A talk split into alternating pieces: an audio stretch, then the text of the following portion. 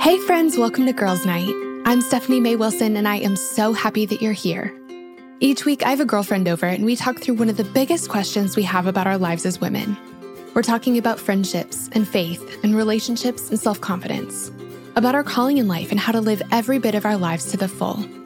Life is so much better and easier and absolutely more fun when we navigate it together as girlfriends, and I cannot wait to get started. Okay, so you guys, I am beyond excited about today's podcast guest. Our guest for today's episode is Danielle Coke, or as some of y'all might know her, Oh Happy Dani. Dani is a designer turned illustrator, social justice advocate, and entrepreneur. Her work has positively exploded over the last year or so, and it's because it's so beautiful and so needed. Dani has a way of taking really important, really complex issues and making them both digestible and feel more actionable, and she does it all through her art. I am so happy to have Dani on the show because I had so many questions I really wanted to get her take on. I asked her things like, when the whole world feels like one giant ball of bad news, how do we process it? How do we care about the people who are hurting in the world without getting so overwhelmed by the hurt in the world that we just shut down? I asked her, how do we identify the cause or the mission that is our thing? Like, how do we figure out where and how we can help and actually make a difference in the world? And then once we figure out what our thing is, what do we do with everything else? When something hard or crazy or heartbreaking happens in the world, how do we process it? And how do we care and help without losing focus on the thing that is our thing? And then I asked her, how do you figure out how to speak out or when you should speak out and what to say and how to do it? I asked her how to get through the fear that you're going to say the wrong thing. Anyone else have that fear? Just me? This conversation was so powerful and so helpful, and I just cannot wait for you to hear it. Side note, I just about died when I found out that Dani's been a Girls Night listener for years now. I had no idea, and I'm so honored. Okay, before we dive in though, if you guys haven't heard the big news already, I am so excited to finally share that our brand new shop is here. It includes a collection of gifts and resources and gear specifically designed for our Girls Night community, for you guys. I've been working so hard on these things behind the scenes for months now, and I am over the moon about finally getting to share them with you. I've put together a whole collection of gifts like sweatshirts and stickers and keychains that are perfect to get for your girlfriends for Christmas or for yourself, and they're all designed to remind you of who you are and who God is and that we're all in this together. One thing I wanted to tell you about specifically is our collection of brand new Girls Night sweatshirts. So I created the original My Favorite Night is Girls Night sweatshirt shortly after our podcast launched back in twenty seventeen, and I had no idea that I had just created a total fan favorite. Since then, our signature Girls Night sweatshirt has become the unofficial uniform of Girls Nights all over the world.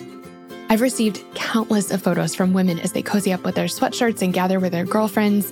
And it is so much fun to see so many women not only representing the podcast, but even more, celebrating the true magic that happens when we gather together as women. I'm so excited about this brand new reimagined version of our original Girls Night sweatshirt. It's available in multiple colors and a few different styles, and I'm telling you, it is cozier than ever. I've been wearing mine constantly. There are so many amazing new items in the shop, and I'm so excited to share them with you, so make sure you go check them out. The website is stephanie mae wilson dot com. Again, it's stephanie mae wilson dot com. All right, guys, you ready? Here's my conversation with Dani. All right, friends, I am seriously so excited about who we have on the show today. I'm sitting here with my new friend, Danielle Coke, who we call Dani. I asked, she said we can call her Dani, um, of Oh Happy Dani. I feel like you guys probably already follow her.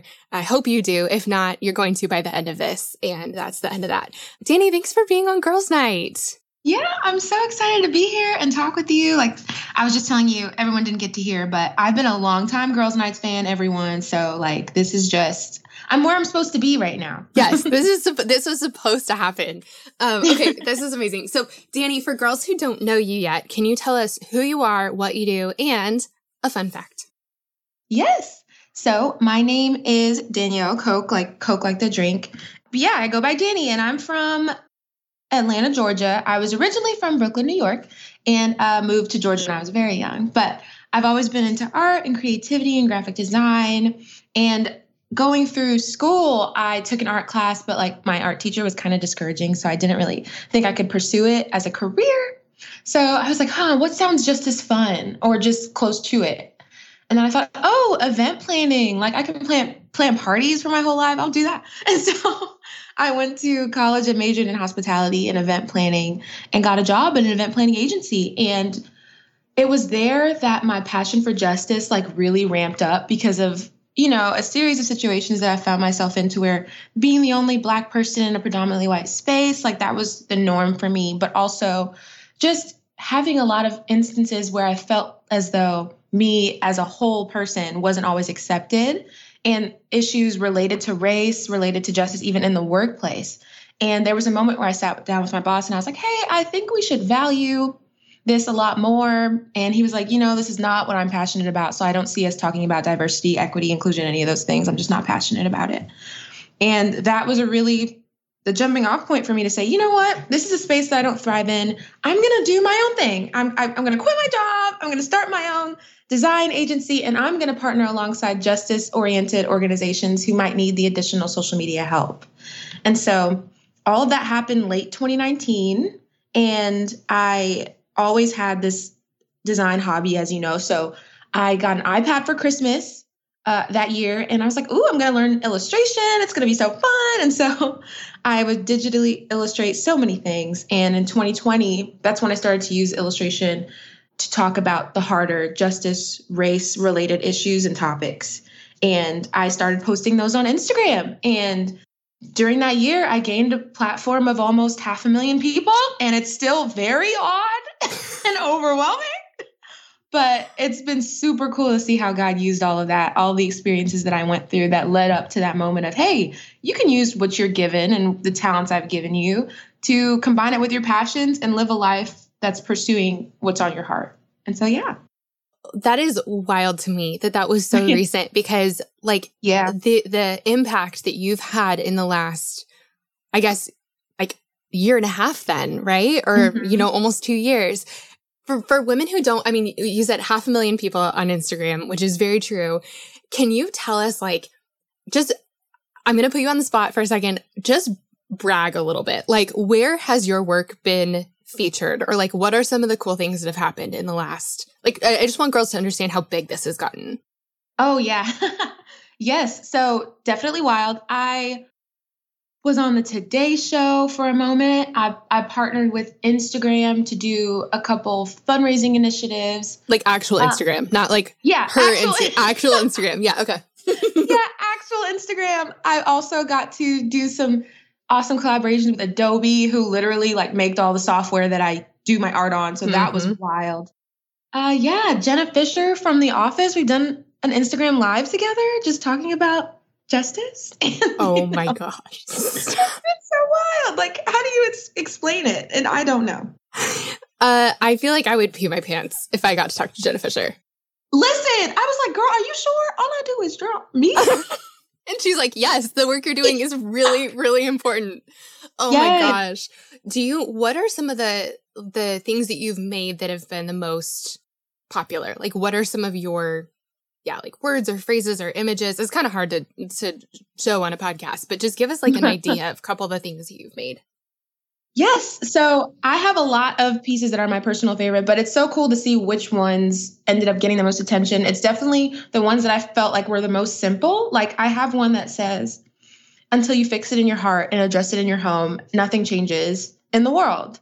And it's very simple illustration. And that one went massively viral, which was very shocking to me, but I appreciated it. Um, another, another piece, uh, I call it Worthy. It's an illustration of just arms from people of a bunch of different ethnicities, all on a pink background, and just says Worthy on each arm. Again, very, very simple, but was very easy to grasp and resonated with a lot of people, which I thought was great.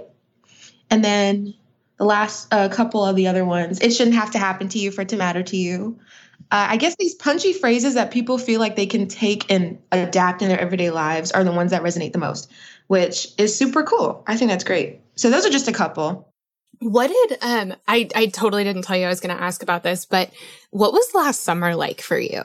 Like doing the work that you do and like with your art and like, I, I feel like uh, my guess is that a lot of, a lot of your, like these pieces went viral, like during all of the like protests and, you know, in like, I feel like last summer was such an important time in, in like race, like relations in the U S, but like after George Floyd was murdered and like, just what did last summer look like for you on the back end? Yeah, definitely. Uh, so it was extremely, it was one of the hardest seasons of my life.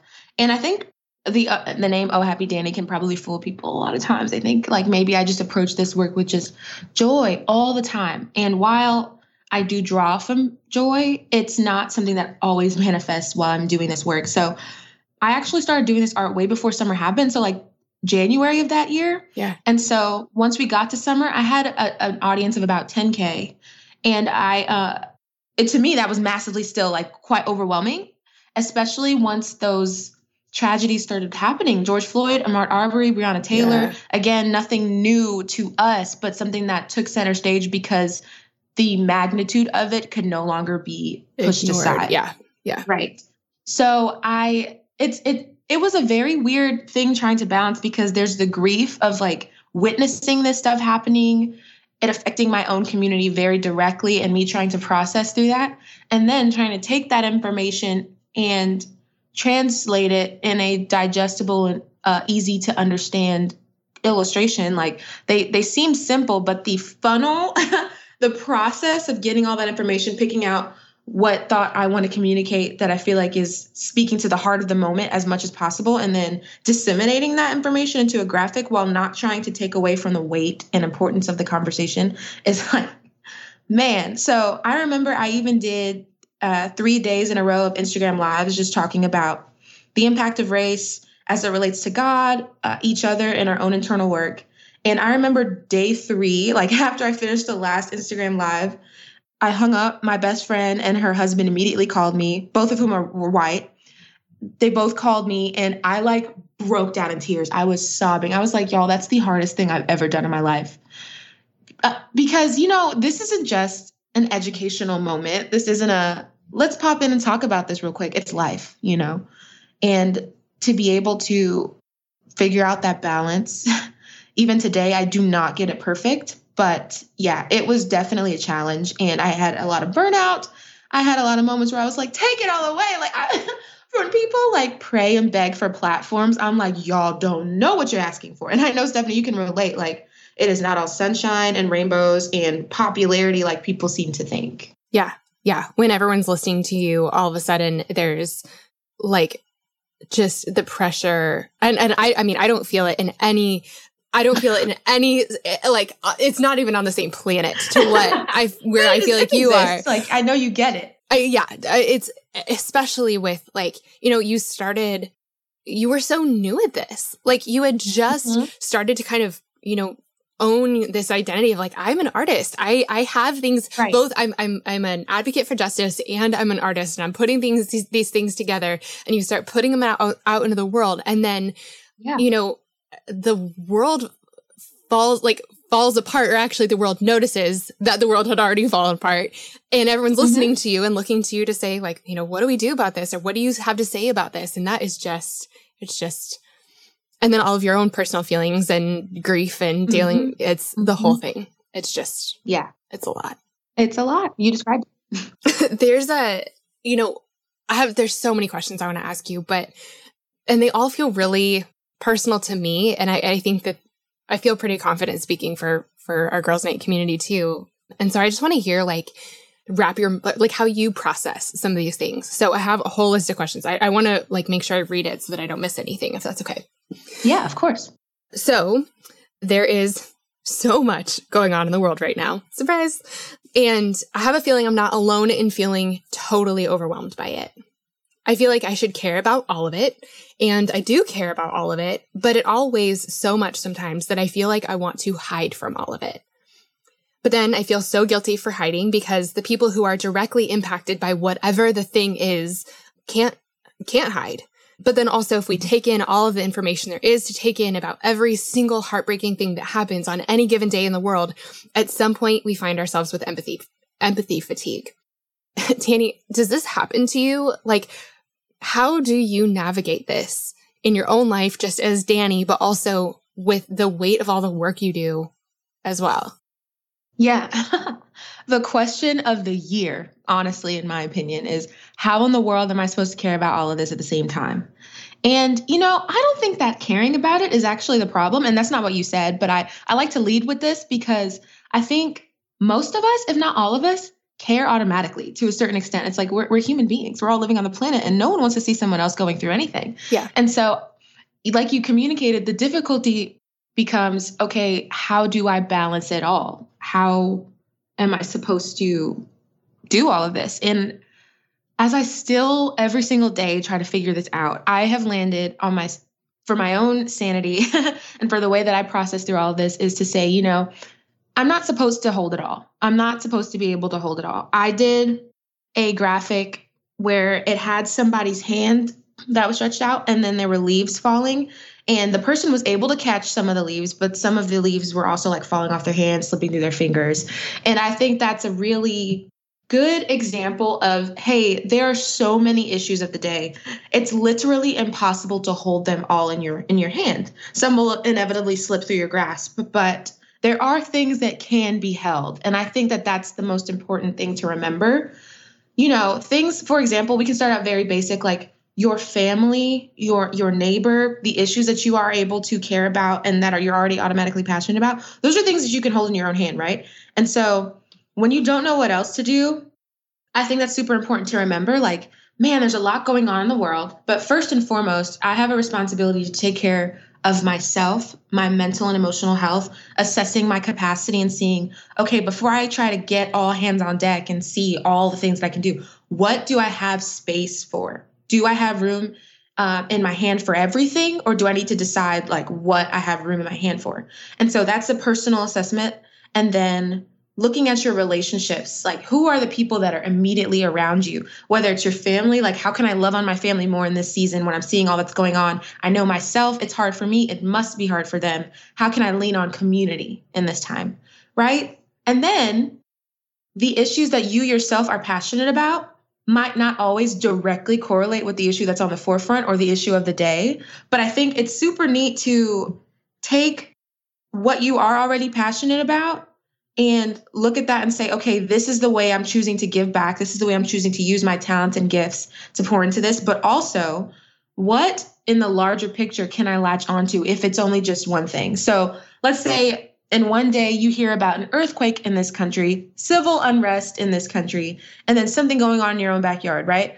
If what's going on in your own backyard is lining up with what you feel like serving, you can find a way to really dive in and say, I'm going to focus and direct as much of my attention as I can to helping here. But if you do have the capacity to donate ten dollars to this relief or to read an article about this civil unrest and at least try to wrap your mind around a little bit more, I believe that you're taking steps in the right direction to, and you're saying, I can't solve everything, but I do have a responsibility to do what I can with what I have and to stay alert and aware to as much as I'm able. And so I hope that that serves as a good helping, like starting place. Yes. I just took a deep breath. It's so I was in counseling the other day and I was asking about this. I was, you know, boundaries is something that I've been learning a lot about for the last, I don't know, like decade, and trying to figure out like what's mine to hold and what's not mine. And mm-hmm. that's something that I have a hard time with. You know, if, if someone, anyone is having a, like, I, I want to be a helper. I want to support mm-hmm. people.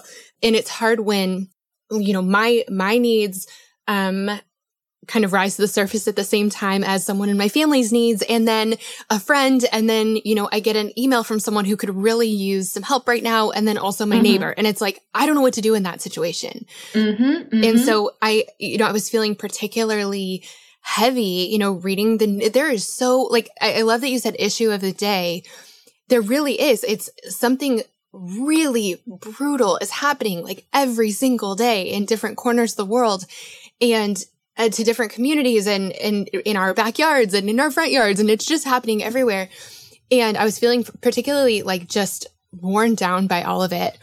And I asked my counselor, like, what am I supposed to do about this? You know, what am I supposed to do about these people who are, you know, suffering the aftermath of, you know, an earthquake or, you know, it, truly whatever it, it is that day. And I felt like this personal burden to be able to fix fix it. Um, mm-hmm. Even though whatever the thing was, was happening all the way across the world. Mm-hmm. And she told me something that, like, honestly was news to me. She was like, Stephanie, you may not be able to, to fix what's happened in this country, like, by yourself. Mm-hmm. And I'm like, okay, obvious. Yes. But like, right. that wasn't, it wasn't obvious to me. Like, truly, yeah. It, yeah. It, I didn't, I, I don't know. I think all these things are, are coming into our heads. You know, you talked about a funnel earlier. It's like, there's so much going in the top of the funnel, and it's really mm-hmm. hard to know what to do about it. And I think that, it, you know, we don't know how much We, we don't know what's ours and what's not, mm-hmm. um, and what we actually can do something about and what we can't. And so it like, it honestly was news to me that it's not my job to fix the whole world. Thank God it's not my job, because I'd be doing a horrible job of it, and I'm totally not equipped to do it. And one person can't do everything, but I just, I, I know that in my head, but I don't know that I totally knew that in my heart. And so what she did was she drew a pyramid for me. And she said, you know, the top of your pyramid is like, you know, your family, is it's your kids, like it's your husband, it's, you know, it, this is the top of your pyramid. These mm. are the, and then, you know, it, it trickles down a little bit from there. But she's like, these are the things you're actually responsible for. And she said something really similar. She's like, if you can do something to help things that are outside of your pyramid, do, but, but this pyramid is your responsibility. Mm-hmm. Um, and these other, like, not everything can be your responsibility. And I don't know if maybe I'm the only person that like was feeling that way, but I, I really needed to hear that. And so I don't know. I feel like that's kind of been the message of the day f- for me. Yeah. And that's a good reminder to, you know, remember and focus on, like, you only can carry but so much, right? And I think also what the challenge was of twenty twenty was saying, maybe there's a couple things that need to be added to our own personal pyramids. Not that's something that's outside of our capacity, but some, we know we got a little wiggle room in there for a couple other things, you know? Yeah. And that's a challenge too. Like, yeah, is it part of my responsibility to say, okay, I can add a category right here for community outreach in my own community, like mutual aid, you know, those things where communities come together and just help each other. Like, there's an organization here in Atlanta where literally they put free fridges up around the city, and a business partners with that fridge to keep it running, to keep it clean. And the community just brings food. And if you need food, you come take it. That is I so added that cool. to my pyramid so quick. I was like, ah, yes. Yes. Hunger is still, and malnutrition is still a leading cause of death in the world. Look at me being able to, once a week, however often I can, put some meals together and hit up a fridge down the street. Like, So that's something that can be added, and that's yes. something that can, you know, you know, relate to your capacity in a way. And yeah, so I just love that. I love that idea. Oh, that's so good. I love that. And yeah, I think you're exactly right. Like, twenty twenty was a time to reevaluate our pyramids and be like, I think in some ways we've been a little like, yeah, there's some wiggle room here that needs mm-hmm. to go to some things mm-hmm. that like haven't been on here before. Right. Yeah. So knowing that apparently we can't be all things to all people, uh, and that if you're a jack of all trades, you're a master of none. Like, how did you identify? I, and you talked about it a little bit, but I'd just love to hear, like, anything else that you feel comfortable sharing. Like, how did you identify, this is my thing? Like, this is, mm-hmm. this is what I care about. And this is where I'm going to pour my time and my heart and my money and my effort and my talents. Like, this is my thing. How did you get there? Yes. I love that we're able to circle back to this topic, because I briefly mentioned it, but I really wanted to dive in. Yes. So I love to talk about the idea of purpose-fueled progress.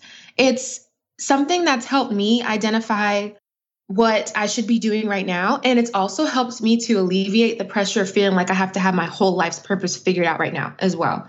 And so I hope in sharing it that it's helpful for other people who struggle with this. So there is a Japanese ideology that talks about how, like, your true purpose in life is at the intersection of all of these things, right? And so I learned about it in college, and looking at it, I felt as though I wanted to simplify it a bit to adapt to my own life, to help me find what my center was. And so I thought about, you know, my faith, what I'm passionate about, the skills I have. And I said, you know what? I am going to think about what my present purpose is. I just took the big, scary purpose word and put the word present in front of it mm. and said, if I can't figure out what I'm supposed to devote the rest of my life to, I can say, okay, my present purpose is in the middle at the intersection of the, a passion that I have, whether it's a cause or people group, my skills, what I'm good at naturally, plus what I'm able to pick up and learn mm-hmm. and get my gifts. And then the third circle was a perceived need that I see in the world. And so I said, my present purpose will be at the intersection of a pa- my passions, my skills, and a perceived need I see in the world. And I said, okay, I can identify this today. I, this isn't something, some big, scary ideology that I have to spend the rest of my life trying to figure out. Present purpose, I can analyze now. And so for me, I thought about, okay, this is so much more approachable, these three little circles. So I'm passionate about justice, one hundred percent, racial reconciliation, equity, inclusion. And I'm also passionate about my faith. So those those things lived in that circle. In the second circle of my skills, I said I am skilled at art and graphic design.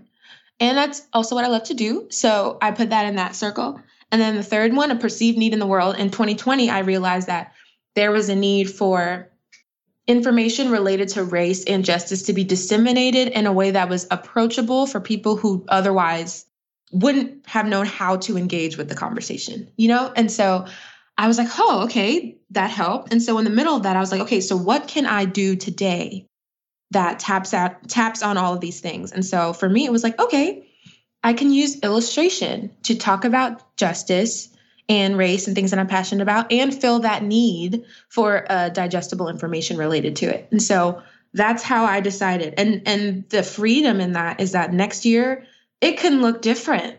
My passions can grow. And I mean, my skills can also sharpen. I can find a new skill.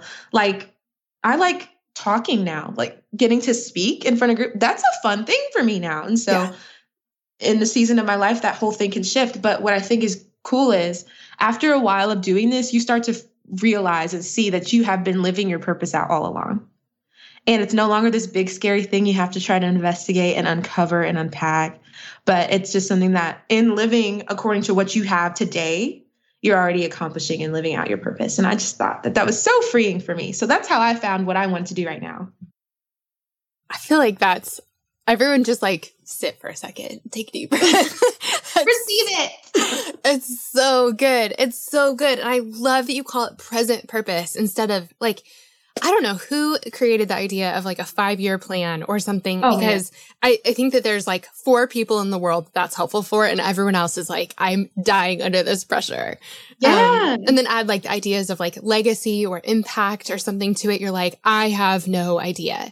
But I love mm-hmm. that. It's like what cause in the world or what, who is, lots of people are struggling right now. What group of people are you like, I got to do something about that? And then what do you yeah. have to get, like, what are they struggling with? And then what do you have to give? I would be a horrible doctor or nurse. I'm like kind of freaked yes. out by body stuff. And so yeah. like never in a million years is that going to be a thing where I'm like, well, I'm going to, or I'm like, I, I'm a terrible scientist. So like, you know, helping, you know, develop medical treatments or vaccines or something like, like you don't want me to do that. But there are other yeah. things that I can be good at.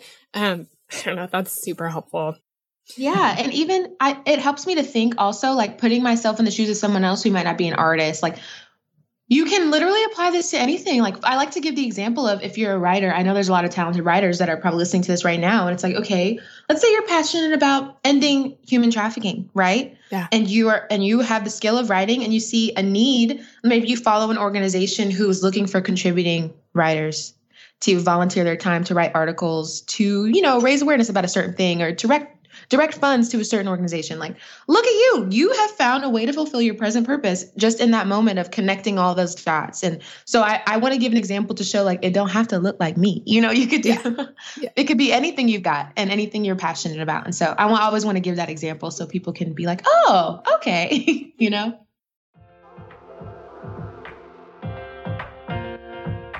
Shout out to Claritin for supporting this episode and providing us with samples. Friends, springtime is finally here, but that also means allergy season is in full swing.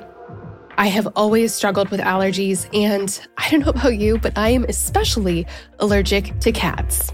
More on that in a second. Well, luckily for those of us who live with the symptoms of allergies, we can live Claritin Clear with Claritin-D.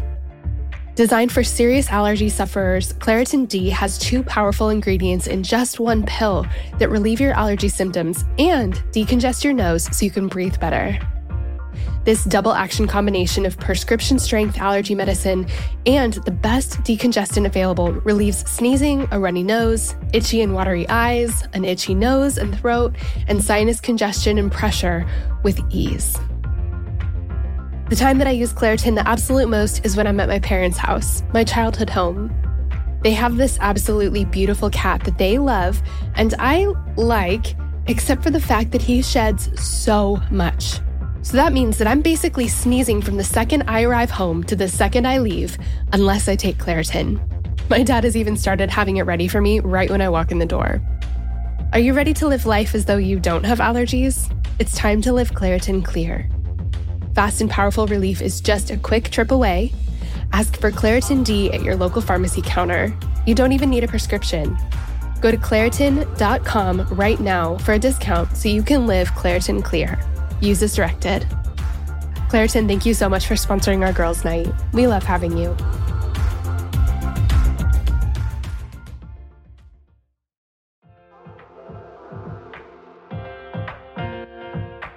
This show is sponsored by BetterHelp. As many of you know, I recently wrote a book, and while it was the most rewarding project of my career so far, it also came with a lot of hard work and long nights. And sometimes when things started to feel a little bit overwhelming, I needed to get a few things off my chest so I could clear my mind and keep the writing process flowing. And the thing that helped me so much to sort through those feelings was therapy. Now tell me if any of this sounds familiar. Maybe you're going through something really hard right now, a big loss or a gigantic life transition. Maybe you frequently feel anxious, depressed, overwhelmed, or just generally discouraged. Maybe you really, really, really want your life circumstances to change, but you don't know how to actually change them. Or maybe you're feeling stuck as you try to work through your past, navigate your present, or figure out your future. Friend, if you can relate to any of this, you're not alone. I've been there, and therapy has been the thing that has helped me more than anything else with all of this. In the last ten years or so, I've learned that strength isn't proving I can do it on my own. It's knowing that I don't have to. I'm at my strongest when I have a full support system around me, and an essential part of my support system is therapy. Therapy can be absolutely life-changing. That is, if you can afford it and find a therapist you like and trust. But of course, this is easier said than done, and that's why I'm so excited to be partnering with this week's podcast sponsor. Our sponsor for today's episode is BetterHelp. BetterHelp is the easiest and most affordable way I've ever found to find a great therapist. It's entirely online and super easy to sign up.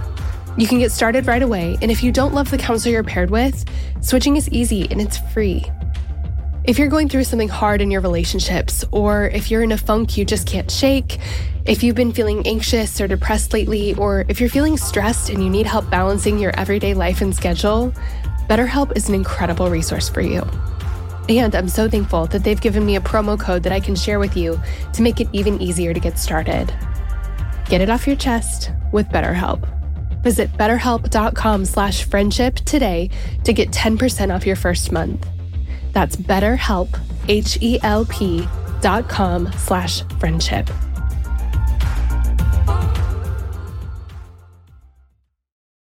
This episode is brought to you by Shopify.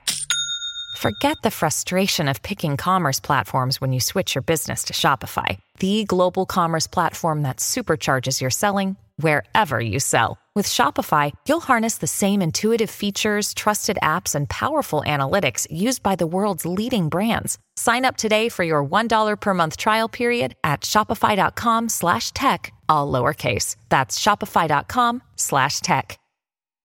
A handful of years ago, I did a year-long mission trip, and one of the countries I ended up in was the country of Moldova, and it's this tiny little country that most people hadn't heard of or haven't heard of. I hadn't heard of it. It's in Eastern Europe, and I had this really clear idea of what I thought I was going to be doing, like as I was traveling around the world, and uh, what I thought would be helpful. And then I arrive at this organization that was actually like fighting human trafficking. There's a lot of human trafficking that happens um, out of Moldova.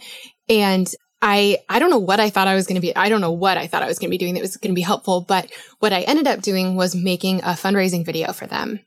And like, that's what mm. I studied in college. I studied broadcast journalism. And the last thing in the world I thought I was going to do was do the thing I'd been doing at home, you know, in, in Eastern Europe, but that was the thing that they needed because they didn't have those skills. And I did. Like, that's what I went to school yes. for. And really, like, you can't, like, that's, that's a place where they were getting stuck. They needed help fundraising, and I could help them do it by putting together a video for them. And so that's, I, I love that example. There are lots yes. of organizations around the world that could do more great work if they had your skill to help spread the word, or, you know, whatever that looks yep. like. Exactly. Yes. Okay. So we, we talked about how to figure out like what your thing is or what your thing is today, but we know that there's always something happening in a different part of the world or to a different group of people or a different person that like doesn't necessarily fit in that category that you can do something or about, or that you know that you should do something about. So how mm-hmm. do you personally like process that? Like when something crazy or hard or heartbreaking happens in the world, how do you engage with that thing without taking it on to the point where you're like, I don't know, paralyzed by it? Oh, yeah. Or without like losing focus on the other thing that is your thing. Does that make sense? Right. Yes. Okay. So that's a great question. So normally when things are, feel like they're out of your reach, for me personally, I always have noticed that when these things are happening, they're usually asking for a couple of the same things. They're asking for donations, awareness, or just uh, engaging with the content in some way that they're putting out. And so for me, I'm like, okay, let me assess what's going on. I can't pick every issue to post about, but what can I share to my story that I've vetted, that I've looked at, that I've, you know, seen and said, okay, I don't exactly know if I have the capacity to take this on fully, but maybe there's someone in the my audience who does. Let me share this to my story, yeah. you know, or honestly, if I can track down a donation or a, an organization that is accepting donations that I know like is on the ground doing that work in that community, and I have the capacity to donate, I can do that too. Like the, normally they're asking for donations and to spread awareness because those are the two things that they need the most. It's not just to say like, hey, do this, you know? And so I think that can take some pressure off as well, because some of us feel like we got to march on over, fly to the country and spend two years on the ground. And it's like, if I'm not doing that, what I'm not, what I'm doing doesn't matter. And it's like, well, what are they actually asking for? Because truth be told, did they ask you to come, come over here? Or did they ask for ten dollars? You know what I mean? You know what I mean? I'm just being honest. I'm just being honest. You know, I think it helps. It helps so much. It helps yeah. so much. I don't know. Yeah. You guys are going to have to send me like, I don't know. Let me know if I'm the only person who like feels like I should get on a plane and I should go and help. But it's like, I don't You're speak the language. The I'm not like, hey, but they really, that uh, is a really, really needed reminder. I have ten dollars. I really do. I can yeah. totally give ten dollars. Yeah, yeah, exactly. And that's what they're asking for. And, and and truth be told, like all jokes aside, what you're saying is like a real thing. Like people get analysis paralysis because they're like, I want to do all these things and I end up doing nothing. And I made a piece the other day that was talking about bridging the gap between good intentions and good work. And it's like I had good intentions as this one area over here and then good work on the other. And there was a bridge. And I talked about how each step in the bridge was like a different thing you should consider when trying to get unstuck.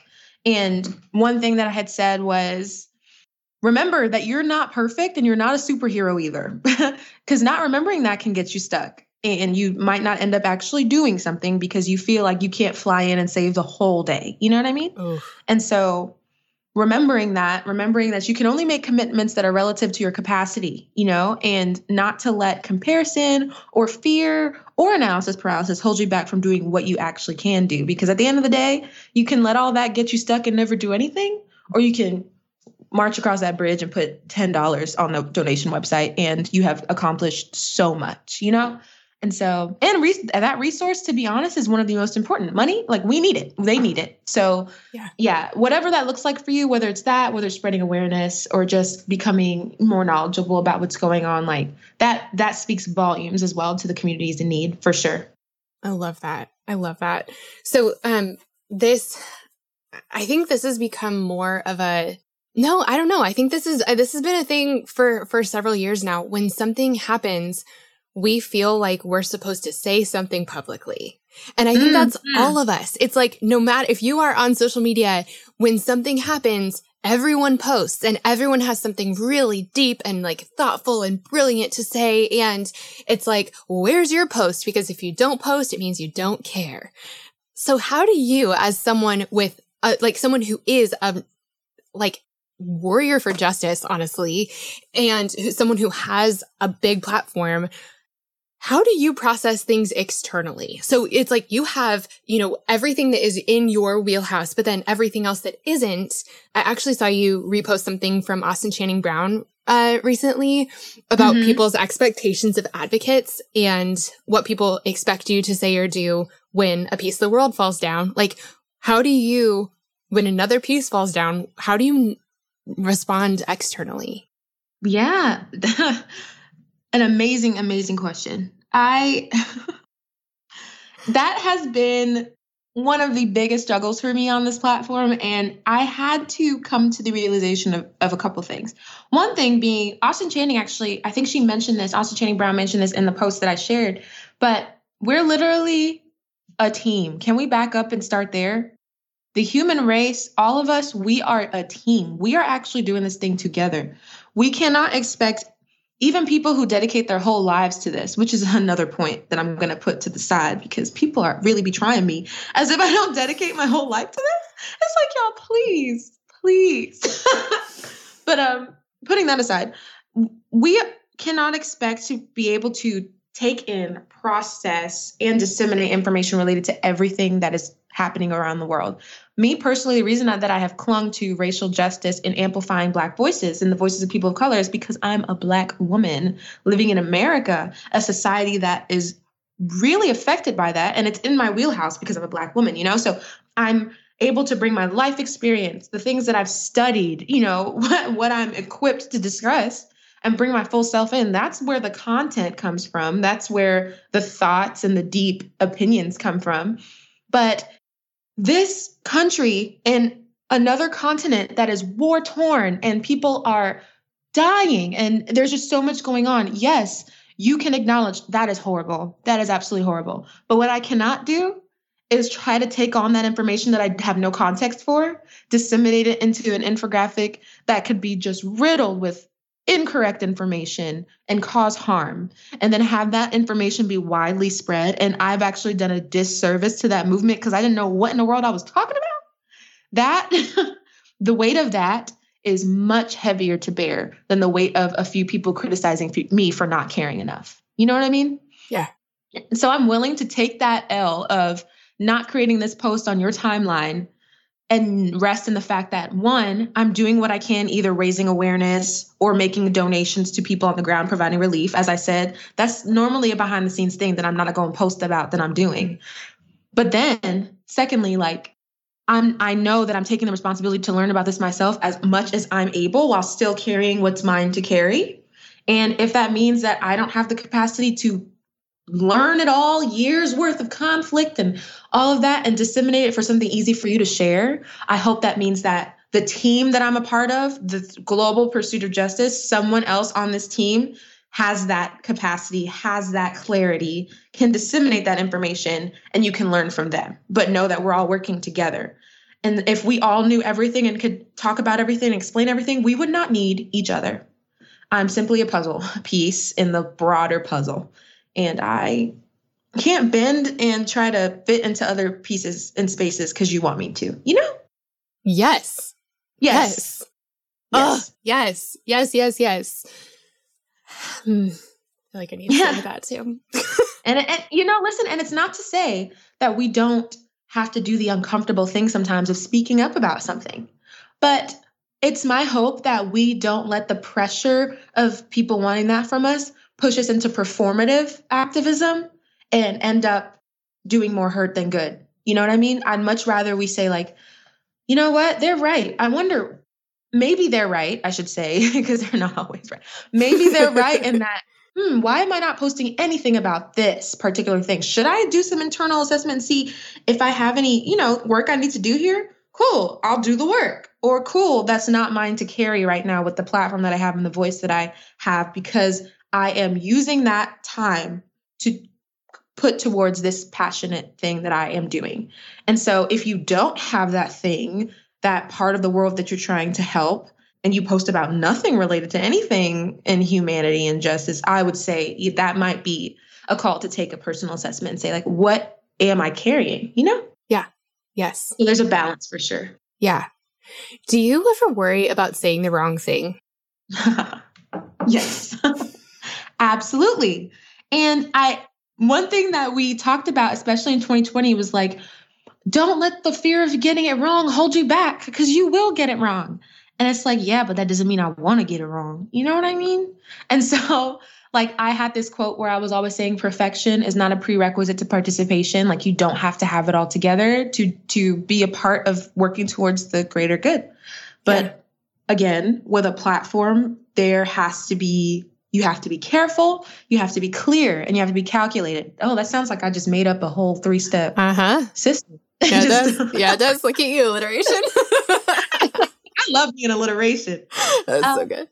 But yeah, I can't afford to put something out there that's wrong. So I will sit with information, whatever I'm going to say, and I will comb it over. I'll make sure that if I've researched anything, I can uh, legitimize that source.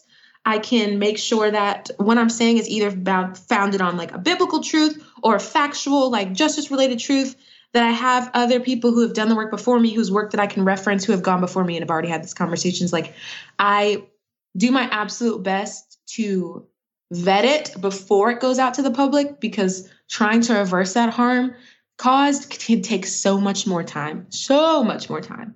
Yeah. And you can look around and see how people were getting, who got it wrong, who were simply careless, you know, or who yeah. simply didn't take the time to consider, to weigh your words. And that might mean that you don't move according to other people's timelines. Yeah. I listen, after that, uh, the insurrection at the United States Capitol in January, I, I had a minute where I was trying to like get myself together, and everyone's talking about it. And I'm like, I'm going to call my mom, you know?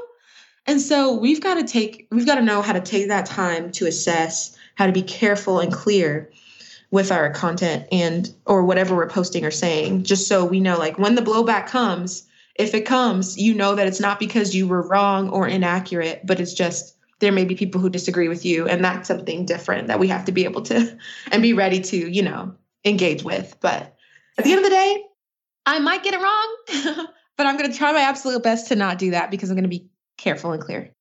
What do you do in like, I, I love, yes, everything you just said. I feel like this last year has been, uh, so one of the things, I don't know if you guys know this about, I don't know if I've shared this on the show before, but like, I think one of my deep fears in life is like saying the wrong thing. Like that yeah. is, I mm-hmm. totally, it's, I mean, it's, I've, I've spent a lot of time working to, to be this way less, but like, I w- try to weigh my words like really carefully. I, I, I don't want to say the wrong thing. And so in a time where like, I, I don't know, I think I've, I've, that fear in me has been turned up to like an eleven mm. in the last, in the last year, and, you know, posting on social media. And, and it, I just, uh, this mm-hmm. is something that I have totally struggled with, but I think that's, that's how I feel whenever something happens in the world, is like, I just want to like call my mom, or like take yes. a nap, or like journal about it, or pray about it, or something. Like, I'm not ready to post online about it, because I'm still taking yeah. in this massive thing. Like,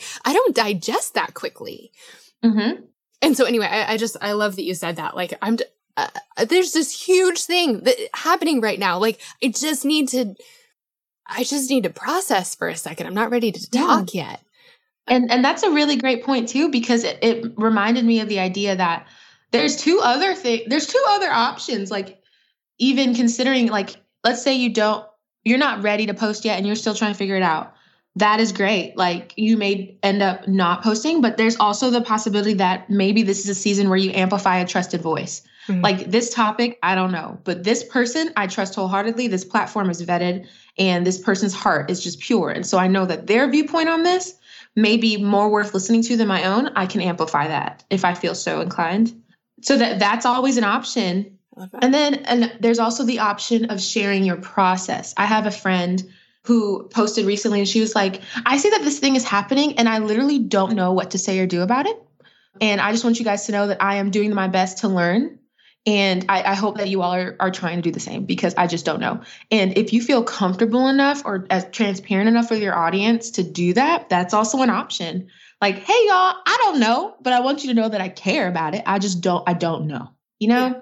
Yeah. And so I think, yeah, just remembering, like, you, at the end of the day, their opinion will be their opinion, regardless of what you say or do not say, do or do not do. What you have to have is the peace within to say, I know that offline I'm doing the work, or I know that what's mine to carry, this does not fall under right now, but that doesn't mean I don't care. And I know that I'm doing what I can with what I have. And I owe that to myself, and I don't owe anything else to anyone beyond what I have the capacity to do myself. That's really, really important, because we be crippling ourselves with that, like, for real. Yeah. You know, I know we're talking about this, like, from the perspective of, of people who share on Instagram as, like, you know, part of their job. But I know that, like, everyone is feeling this. Everyone yes. is feeling this, because everyone, uh, we all have this, this platform to speak from now. Like, if you have social mm-hmm. media, you're standing on a platform, you have a megaphone, and it is yes. really powerful and beautiful. And there's so much good that can happen, but it's also like, what do I do with this? Mm-hmm. Is, I feel like, something we're all asking. And so anyway, I really appreciate everything. Uh, I, I really love getting to hear, like, some of the thoughts that you work through mm-hmm, behind mm-hmm. the scenes. So one of the things that you say that I love that you say is, it shouldn't have to happen to you to matter to you. Can you talk us through, like, what a cycle of inaction looks like, and mm-hmm. what an action or a cycle of action looks like? I'm, like, referencing some of your art. I'm, like, drawing it in the air. Um, yeah. So we can, we can link to that, but it'll make sense when you explain it. Yes, definitely. So yeah, that, it shouldn't have to happen to you for it to matter to you came uh, after a season where we were all so invested in trying to listen to this discussion about race and trying to understand different perspectives and viewpoints. And then at the same time, again, like we've been talking about this whole time, other things were happening outside of us. And I think what I wanted to move people away from was the idea that you simply don't care when it's not happening in your own backyard. And so that's the that's the message I wanted to communicate with that. But with the cycle of inaction, it's funny, we talked about the insurrection earlier. Like, that was the piece that I made following that, after I had some time to be like, what is happening? Let me call my mother. Uh, so I, I, one thing that I was observing is that after every tragedy or huge thing that went down that was just hard, it seemed as though people would just be so shocked and so confused. Like, how in the world could this happen? You know, and, and, part of me was always like, well, we know that we we live in a fallen and broken world. And we also know that we live in a country that's still trying to work on what it looks like to be equitable and to be just. And so we know that that's going to happen. We, it's going to be shocking every time. And then I noticed that that shock would lead to a very emotional response. Like, people would be like, oh, I can't believe it. I'm so upset. And then, like, they post these, like, super dramatic, or like they'd have these conversations amongst themselves, and it would just be, you know, so charged with emotion, which is fine and important, unless it leads to performative activism, unless it causes you to do things without really doing anything. And when it comes to performative activism, I always like to say, like, it's not the act itself, it's the intent behind it. I feel like many, that what I could do can be labeled as performative activism. You know, anything can be, but I think what makes it performative is the intent behind it. Am I posting this because I really believe that I'm making a difference? Or am I, am I doing this action because I really believe it'd make a difference? Or is it going to make me look like I'm making a difference to everyone who sees me? Mm-hmm. You know? And so I think that's the determining factor for sure, is intent. But anyway, yeah, performative activism starts happening, and then that burns us out because it's not sustainable. It's not being driven by an actual desire to make a change. It's being driven by performance and how you look like to other people. So that causes you to feel guilty and feel fatigued, and you're like, oh, I'm not doing any, I just can't get it right, you know? And so it's like, well, if I can't do do this, then I just won't do anything. And so you become inactive, right? And you're passive now, and that can lead to apathy. And then you're helping no one, and you actually have no desire to help anyone because it just exhausted and burnt you out so much. And so that is the cycle that I saw happening, because after every tragic thing, it felt like we were back to apathy, and people just no longer cared or talked about it. Yeah. Not everyone, but some. Yeah. And so I said, if I could rewrite this cycle, I would say, you know, when injustice happens, like it, it would be my desire that we're not overtaken by shock and confusion as if like the fruit of oppression and the fruit of injustice is surprising, because it's not. Rather, you know, our emotional response should be marked by empathy and compassion. Instead of shock value, can we lead with, okay, who's the affected community and how can we cover them in love mm-hmm. and compassion? You know what I mean? Yeah. And then when we do that, we're not being performative. We're actually rejecting performative activism. And now we're leaning into the real and vigorous work of holding space for each other and really leaning in and being connected. And that doesn't mean that guilt and fatigue, like I mentioned before, won't try to creep in. But what will happen is we'll, instead of leaning into that emotion, we'll recenter the needs of the people who are in need. Again, we're centering the community that needs our help. And we're remembering that I can't afford to be inactive. I can't afford to be passive. And that apathy is the opposite of love. And love is what we all need. And so I basically took that same cycle and rewrote it to point people towards action and what true action looks like. The centering of those in need, love, empathy, and compassion. And even when it gets difficult, we're not driven by performative activism. We're driven by the need to love one another and do that real work. And so, yep, that is how I would describe that. It's, that's so helpful. It's yeah. so helpful. And like the performative thing, it, it really, I don't know. Yep. That's really good. Most people who are, who end up falling into performative activism are not trying to perform. And that's, that's the thing that I want to remind people of. Like, it happens by people with good intentions often. It yeah. just doesn't always follow through. It, we're guided more by the fear of not looking like we're doing something than yes. we are by the desire to do to something do some- meaningful. Yeah. Yes. Yeah.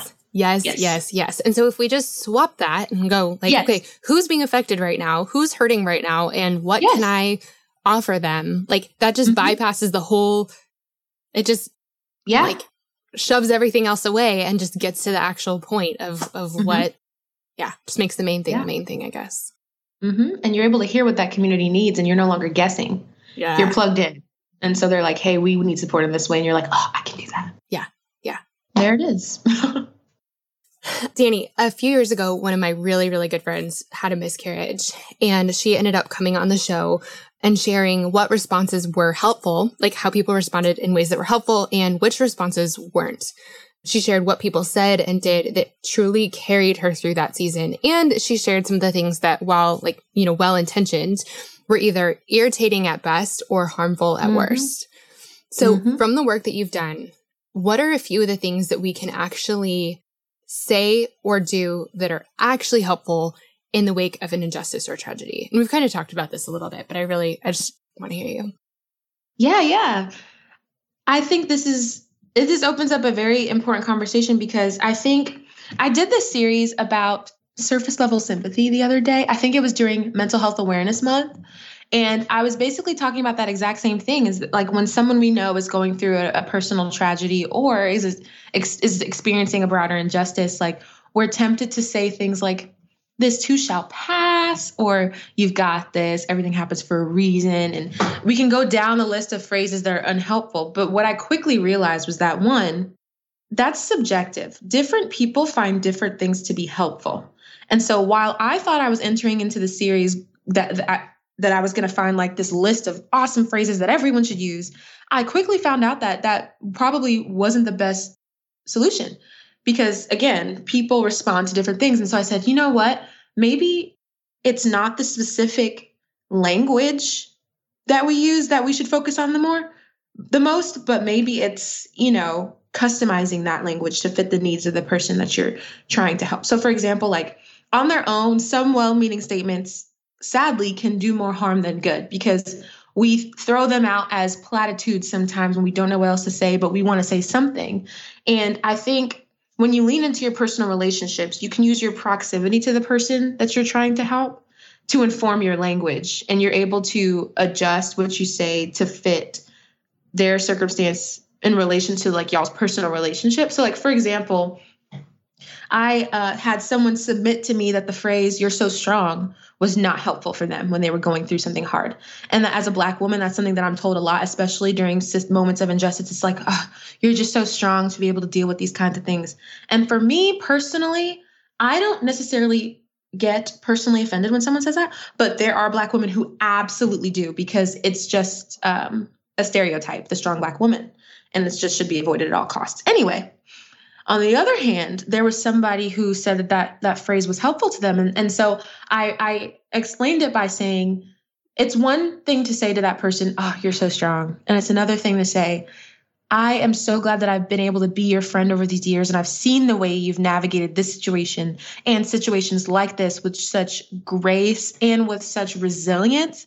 And because of what I've seen in you and what I see that you're able to like fight through and work through, I know that you are a strong person, but you don't have to carry this on your own. Like, I'm here for you as often as I can be and as much as I'm able to be. Just know that I see you. I see what you're going through, and just because you're strong doesn't mean you need to be able to, like, you have to carry this alone. And so, like, mm-hmm. I'm with you, you know? And it's just like, you're using your personal relationship, the history you have with this person, and knowing like this injustice or this tragedy, you can't really say anything that will make it better, but you can say like, I'm not going to throw this platitude your way, but I'm going to use our relationship to inform my language and help and guide me, you know, through saying what I feel like would be encouraging for you based on what I know about you and how much I love you, you know?